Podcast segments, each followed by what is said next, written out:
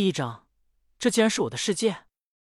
蓝星世界四千二百八十五年，蓝星上的资源已经耗尽，更多的人想方设法搬到外星球居住。不过有这个资金的人只有极少数。为了缓解人口负载过重带来的一系列压力，蓝星所有联盟势力开发了完全不盈利的灵犀技术游戏《我的世界》CVR。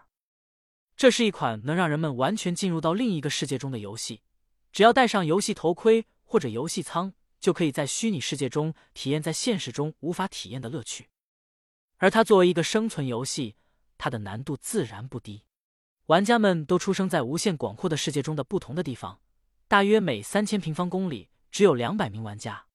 如果想要在这个世界中生存下去，这两百名玩家就得相互协作，采集资源、制造装备、建筑家园，抵御夜晚时僵尸和骷髅的进攻。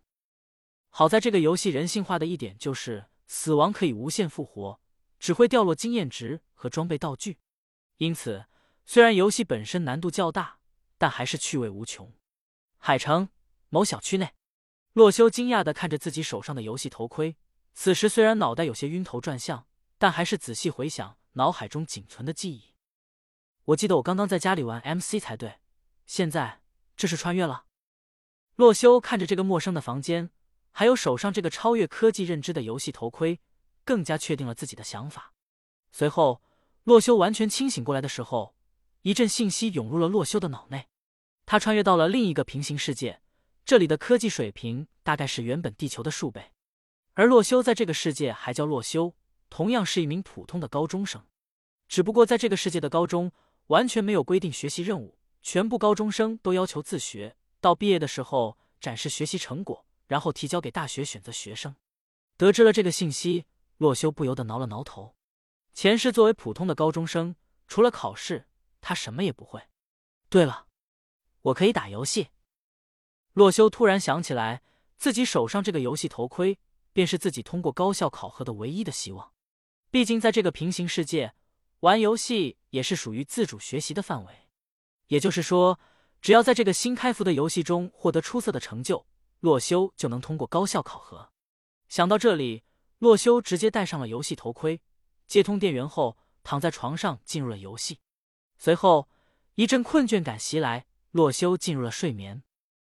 正在接入神经递质，欢迎进入我的世界 CVR。你已被分配到九百九十九号区块，该区块总人数二百人，请和其他玩家好好相处吧。一阵系统音提示过后。洛修意识苏醒，再次睁开了眼睛。洛修已经出生到了一个广阔的平原上，只不过这个平原的构成十分清奇，是由无数个方块拼接而成。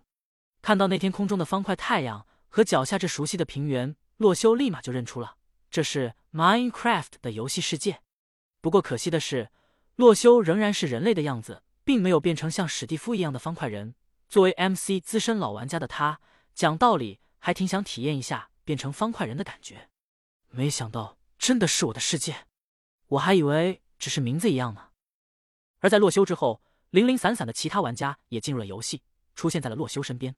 只不过现在他们的玩家模型还未生成，一眼看过去，只见一片马赛克样的密制物体在空中漂浮。我去，这游戏太碉堡了，就像真实世界一样。是啊，这分明就是另一个世界，只不过……要是模型做的再逼真些就好了，怎么都是方块啊？听着周围人的吐槽，洛修回忆起来，这个世界的人之前并没有《我的世界》这款游戏，也就是说，在这个游戏中掌握玩法和设定的只有作为穿越者的洛修一人，真是天无绝人之路。这样一来的话，洛修在这个世界不能说是为所欲为，但也可以称霸天下了。洛修感叹之时，系统的声音再次响起来。正在创建人物，请输入你的游戏昵称及样貌调整。洛修思考一番，还是选择了修罗作为游戏 ID，这是他前世一直在用的名字，也是他真名的颠倒，十分方便。而样貌调整，洛修自信的选择了原貌。虽然他没啥特长，但是长得还算小帅。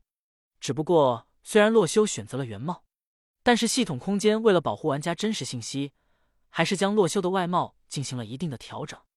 随后，洛修便在脑海中看到了一个熟悉又陌生的脸庞，那是被系统调整后的自己。头发变长变卷了些，被染成了银色，跟银魂里的银石有几分相像。而皮肤也是少了些血色，更白皙了点，还不错嘛。要不是高中生不让染发，我现实里也去弄一个这样款式的。生成完毕，是否领取专属礼包？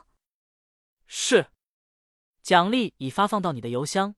洛修打开了系统面板，发现仅有三个功能：背包、好友、邮箱。这也符合了 MC 的游戏机制，完全的自由，全靠自己探索。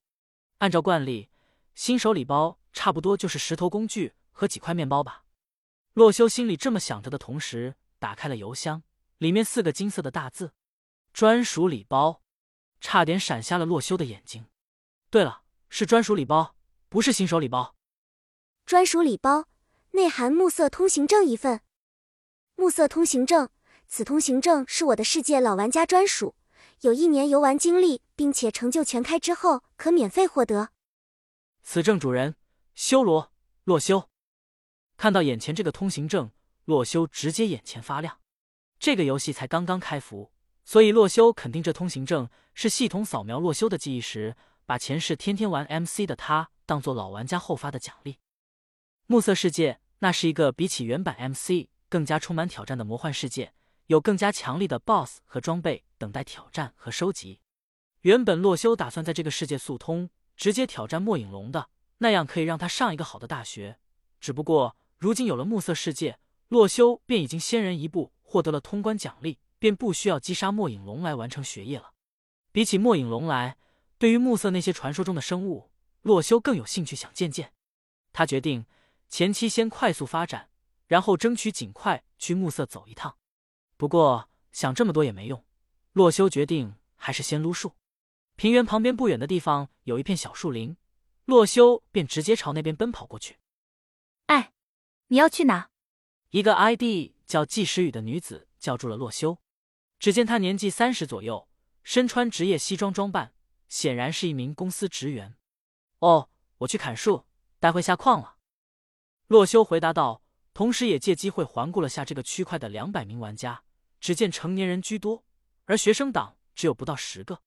季时宇皱紧眉头，问道：“什么砍树下矿？我听不懂你的胡言乱语。不过我劝你还是不要乱跑。这个世界所有东西对我们来说都是未知的，还是集体行动比较好。”洛修思考一番，他说的不错，这个世界对于他们来说确实是未知的，只不过。